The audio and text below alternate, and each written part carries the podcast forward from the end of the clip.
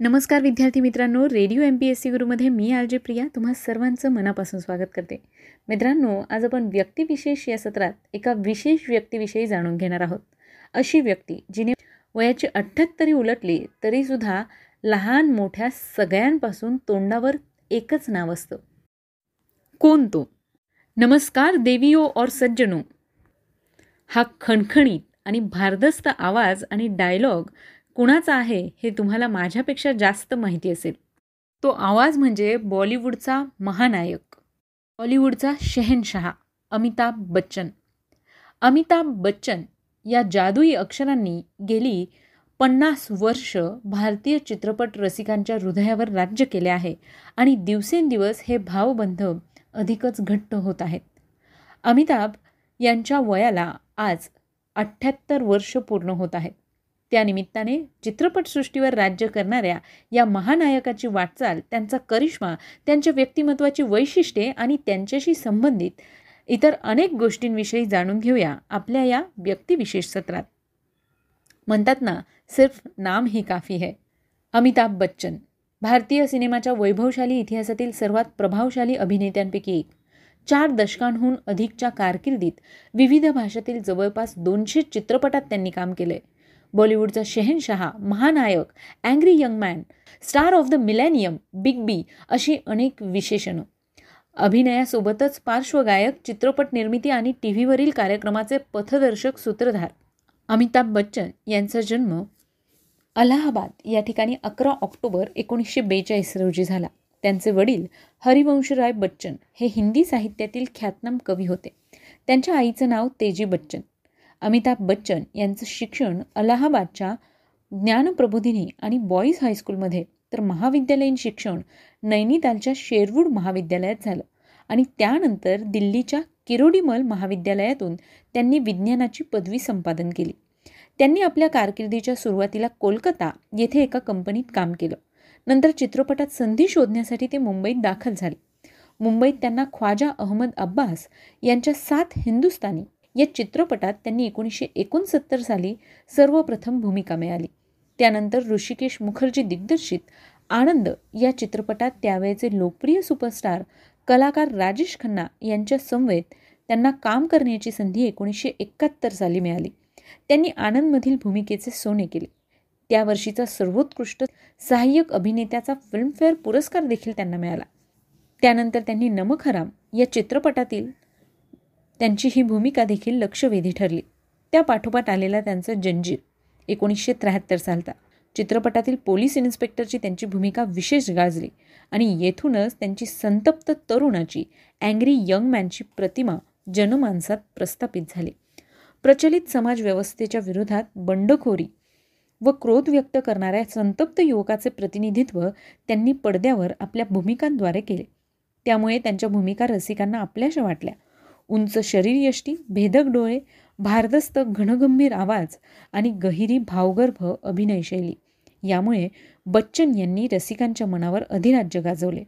ते लवकरच सुपरस्टार या पदावर पोहोचले व रुपेरी पडद्यावर जणू अमिताभ युग सुरू झाले आणि अजूनही हे अमिताभ युग सुरूच आहे.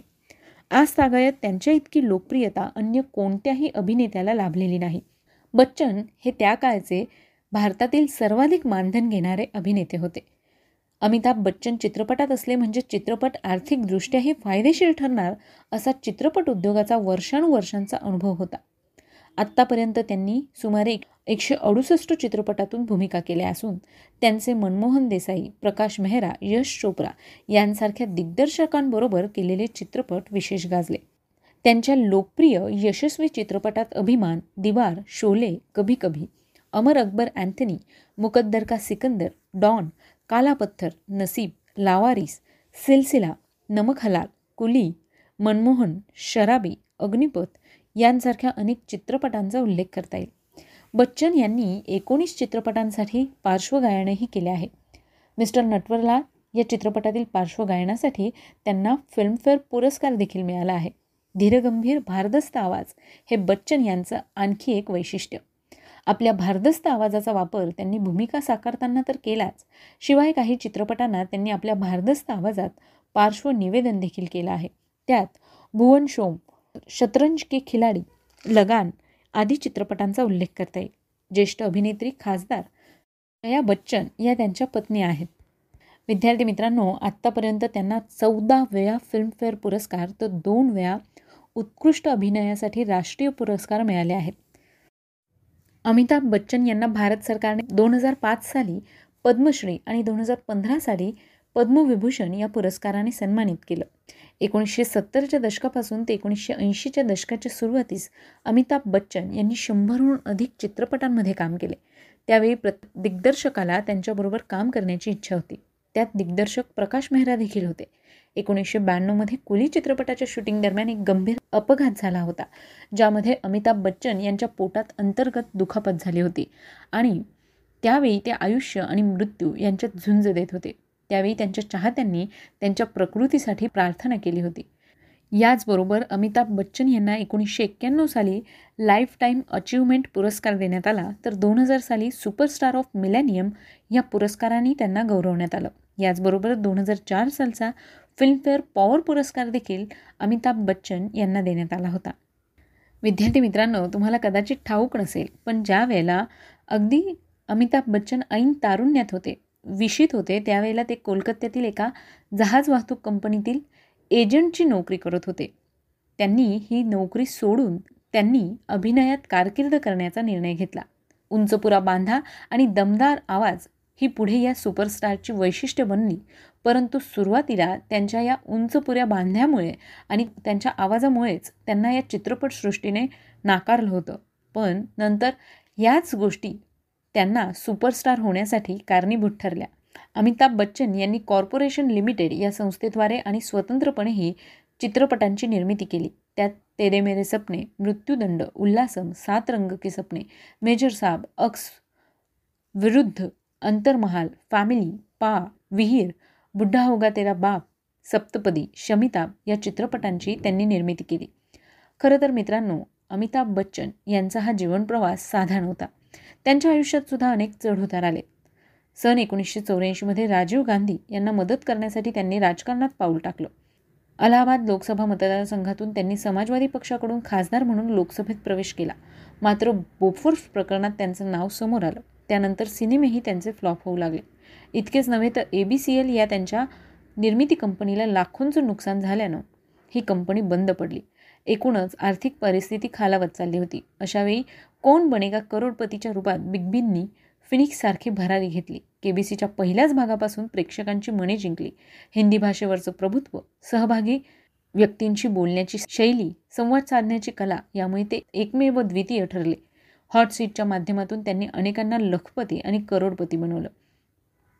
विद्यार्थी मित्रांनो अमिताभ यांची कारकीर्द विविध प्रवृत्तीच्या आणि प्रकृतीच्या दिग्दर्शकांनी लेखकांनी घडवली. यामध्ये मनमोहन देसाई प्रकाश मेहरा ऋषिकेश मुखर्जी रमेश सिप्पी यश चोप्रा रमेश बहल या दिग्दर्शकांचा तसेच सलीम जावेद कादर खान प्रयागराज या लेखकांचा अत्यंत महत्त्वाचा वाटा आहे. विद्यार्थी मित्रांनो आजही अभिनय क्षेत्रातला डॉन म्हणून अमिताभ बच्चन यांचं नाव घ्यायला हरकत नाहीच.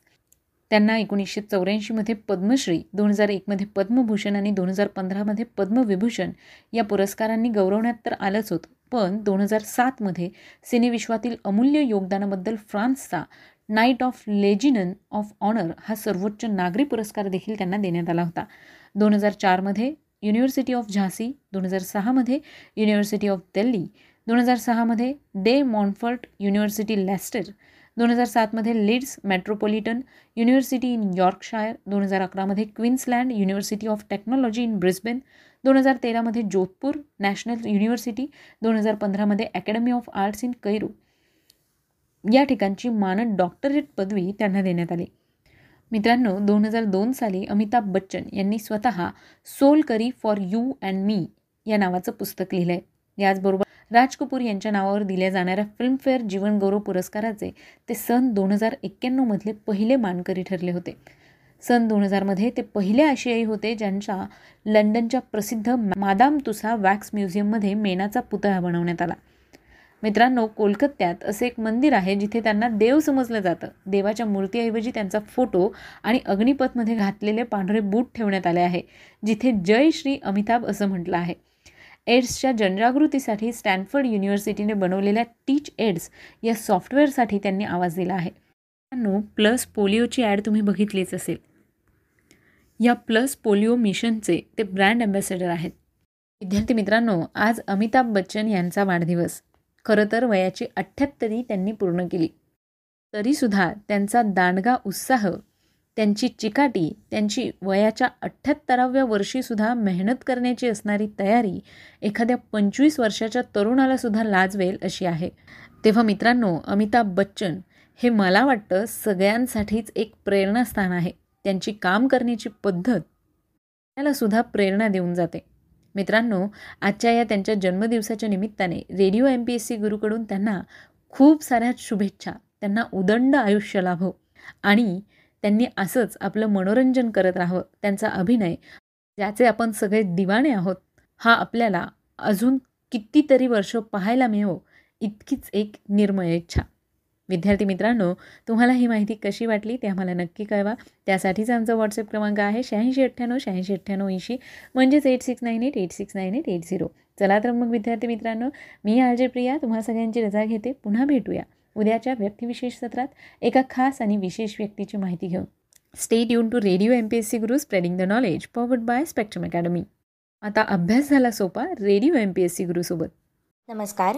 Radio M P S C गुरुमध्ये मी आर जे प्राजक्ता सगळ्यांचे स्वागत करते आजच्या व्यक्तिविशेष या सत्रामध्ये. आजचे व्यक्तिविशेष आहे राष्ट्रसंत तुकडोजी महाराज. राष्ट्रसंत तुकडोजी महाराजांचा जन्म अमरावती जिल्ह्यातील यावली या गावी तीस एप्रिल एकोणीसशे नऊ रोजी झाला. त्यांच्या वडिलांचे नाव बंडोपंत आणि आईचे नाव मंजुळा होते. ते ब्रह्मभट वंशातील होते. भट शब्दाचा अपभ्रंश होऊन त्यांना भात असे म्हणत. बारशाला दिनांक अकरा मे एकोणीसशे नऊ रोजी अकोटचे श्री हरिबुवा माधानचे प्रज्ञाचक्षू श्री संत गुलाबराव महाराज व यावलीचे महाराज यांनी मुलाचे नाव माणिक ठेवले आणि आशीर्वाद देऊन निघून गेले. त्यांचे प्राथमिक शिक्षण चांदूर बाजार येथे झाले. श्री संत आकडोजी महाराज यांनी त्यांचे नाव तुकड्या ठेवले. एकोणीसशे पंचवीसमध्ये त्यांनी आनंदामृत ग्रंथाची रचना केली. ते स्वतः भजन कीर्तन प्रवचन करू लागले. त्यांनी खंजेरीवर उत्तम भजने गायली. तेवीस फेब्रुवारी एकोणीसशे पस्तीस रोजी सालबर्डी येथील अज्ञात आले आणि त्यांचा पुढे गांधीजींशी सहवास झाला. अठ्ठावीस ऑगस्ट एकोणीसशे बेचाळीस रोजी स्वातंत्र्यसंग्राम चळवळीत भाग घेतल्याने त्यांना अटक झाली आणि डिसेंबरमध्ये सुटका झाली. एकोणीसशे त्रेचाळीस साली विश्वशांती नाम सप्ताह झाला. पाच एप्रिल एकोणीसशे त्रेचाळीस रोजी श्री गुरुदेव मुद्रनाल्याची निर्मिती करून गुरुदेव मासिकाचे त्यांनी प्रकाशन केले. एकोणीस नोव्हेंबर एकोणीसशे त्रेचाळीस रोजी अखिल भारतीय श्री गुरुदेव सेवा मंडळाची त्यांनी स्थापना केली. हरिजनांसाठी त्यांनी मंदिरे खुली केली. ते म्हणत गावगावासी जागवा भेदभाव समूळ मिटवा. उजळा ग्रामोन्नतीचा दिवा तुकड्या म्हणे. संत रामदासांनी दासबोधातील एका समासात कसं लिहावं हे सांगितलं आहे स तर संत तुकडोजी महाराजांनी काय वाचावं आणि कशासाठी वाचावं हे त्यांच्या ग्रामगीतेच्या चाळीसाव्या अध्यायात सांगितलं आहे. त्या अध्यायाचं नाव आहे ग्रंथाध्ययन. ऋषीमुनींनी लोकांच्या उद्धारासाठी मार्ग दाखवणारे ग्रंथ लिहिले. पण ते संस्कृत भाषेत असल्याने सामान्य माणसांच्या भाषेत लोकभाषेत हे ज्ञान सांगणे आवश्यक होते. ते कार्य संत कवींनी केले. अशा प्रकारे मराठी भाषेत कवी परंपरा निर्माण झाली. त्या साऱ्या समाजाला चांगलं वळण लागणं आवश्यक होतं. स्वामी विवेकानंदांसारख्या महापुरुषांनी आपल्या ग्रंथातून ज्ञानाचे प्रतिपादन करून समाजावर सुसंस्कार केले. पण या सर्व ग्रंथातून नेमकं घ्यायचं काय? हजारो ग्रंथ वाचले खरे पण त्यातून मिळवायचं काय? हा प्रश्न लोकांना पडत. त्याविषयी तुकाराम महाराज म्हणतात भाविक जनांसी लाववाया वळण आकळवाया सकळ ज्ञान संत महंत उपकार ऋण. केवळ तार्किक आणि पांडित्यपूर्ण ग्रंथांचा सामान्य माणसांना का उपयोग? जे ग्रंथ आपल्या कल्याणासाठी आणि उन्नतीसाठी काही सांगत असतील ते अवश्य वाचावेत. त्यात आपण काय करावे काय करू नये याचे मार्गदर्शन आपल्याला निश्चित मिळेल. जे ग्रंथ कर्मठपणावर भर देत असतील ते वाचू नयेत कारण कर्मठपणा हा निकोप जीवनाला बाधक ठरतो. ज्या ग्रंथात चांगले आदर्श सांगितले असतील ते वाचल्यावर आपल्यावर संस्कार निर्माण होतील त्यामुळे आपल्या जीवनाची जडणघडणही चांगली होईल. आणि आपण केवळ पढीक पांडित्य सांगणारे ग्रंथ वाचले तर आपणच आपला घात करून घेऊ असे संत तुकडोजी महाराज आपल्या कीर्तनात सांगत सामान्य माणसाने चांगले जीवन कसे जगावे याचे प्रतिपादन ज्या ग्रंथात केलं आहे ते वाचावेत. फार जड तत्त्वज्ञानाच्या शाखोपशाखांचे तपशील सांगणारे ग्रंथ पंडितांसाठी उपयुक्त असले तरी सामान्य माणसांसाठी त्याचा काय उपयोग? म्हणून आपली आकलन क्षमता किंवा ग्रहण करण्याची शक्ती लक्षात घेऊन आपण ज्या प्रकारचं जीवन जगतो त्यासाठी उपयुक्त असे ग्रंथ वाचनासाठी निवडावेत. आपण जे वाचतो त्याचं मर्म आपल्याला कळायला हवं. त्यामुळे ज्ञान आणि सुसंस्कार यांच्याबरोबर आपल्याला मनशांतीही मिळते. योग्य वाचन केल्याने असे लाभ होतात. वाचन हे फक्त परमार्थासाठी नसतं तर सध्याचे जीवन जगण्यासाठीही आवश्यक असते असे संत तुकडोजी महाराज सामान्य माणसांना सांगत. भारत हा खेड्यांचा देश आहे. हे लक्षात घेऊन ग्रामविकास झाला की राष्ट्राचा विकास होईल अशी तुकडोजी महाराजांची श्रद्धा व विचारसरणी होती. समाजातल्या सर्व घटकांमधील लोकांचा उद्धार कसा होईल याविषयी त्यांनी अहर्निश चिंता केली. ग्रामोन्नती व ग्रामकल्याण हा त्यांच्या विचारसरणीचा जणू केंद्रबिंदूच होता. भारतातील खेड्यांच्या स्थितीची त्यांना पुरेपूर कल्पना होती त्यामुळे त्यांनी ग्रामविकासाच्या विविध समस्यांचा मूलभूत स्वरूपी विचार केला व त्या समस्या कशा सोडवाव्यात यासाठी विशेष उपाययोजनाही सुचवली. या उपाययोजना त्यांच्या काळाला तर उपकारक ठरल्याच पण त्यानंतरच्या काळालाही उचित ठरल्या. अशा गोष्टीतून त्यांचे राष्ट्रसंतांचे द्रष्टेपण दिसून येते. अमरावतीजवळ मोझरीच्या गुरुकुंज आश्रमाची स्थापना हे तुकडोजी महाराजांच्या आयुष्यातील लक्षणीय कार्य आहे. त्याचप्रमाणे ग्रामगीतेचे लेखन हाही त्यांच्या जीवनकार्यातील अत्यंत महत्त्वाचा टप्पा आहे. ग्रामगीता ही तुकडोजी महाराजांच्या वाङ्मय सेवेची पूर्तीच होय स्वतःला ते तुकड्या दास म्हणत कारण भजन म्हणताना ते जी भिक्षा घेत त्यावर आपण बालपणी जीवन कंठिले ही त्यांना जाणीव होती. खेडेगाव स्वयंपूर्ण कसे होईल याविषयी जी उपाययोजना तुकडोजी महाराजांनी सुचवली ती अतिशय परिणामकारक ठरली. ग्राम हे सुशिक्षित व्हावे सुसंस्कृत व्हावे ग्रामोद्योग संपन्न व्हावेत. गावानेच देशाच्या गरजा भागवाव्यात. ग्रामोद्योगांना प्रोत्साहन मिळावे प्रचारकांच्या रूपाने गावाला नेतृत्व मिळावे असा त्यांचा प्रयत्न होता. त्याचे प्रतिबिंब ग्रामगीतेत उमटले आहे. देवभोळेपणा जुनाट कालबाह्य अंधश्रद्धा नाहीशा व्हाव्यात यासाठी त्यांनी अविरत प्रयत्न केले. सर्वधर्म समभाव हेही राष्ट्रसंतांच्या विचारविश्वाचे एक वैशिष्ट्य होते. त्यासाठी तुकडोजी महाराजांनी सामुदायिक सर्वधर्मीय प्रार्थनेचा आग्रहपूर्वक पुरस्कार केला.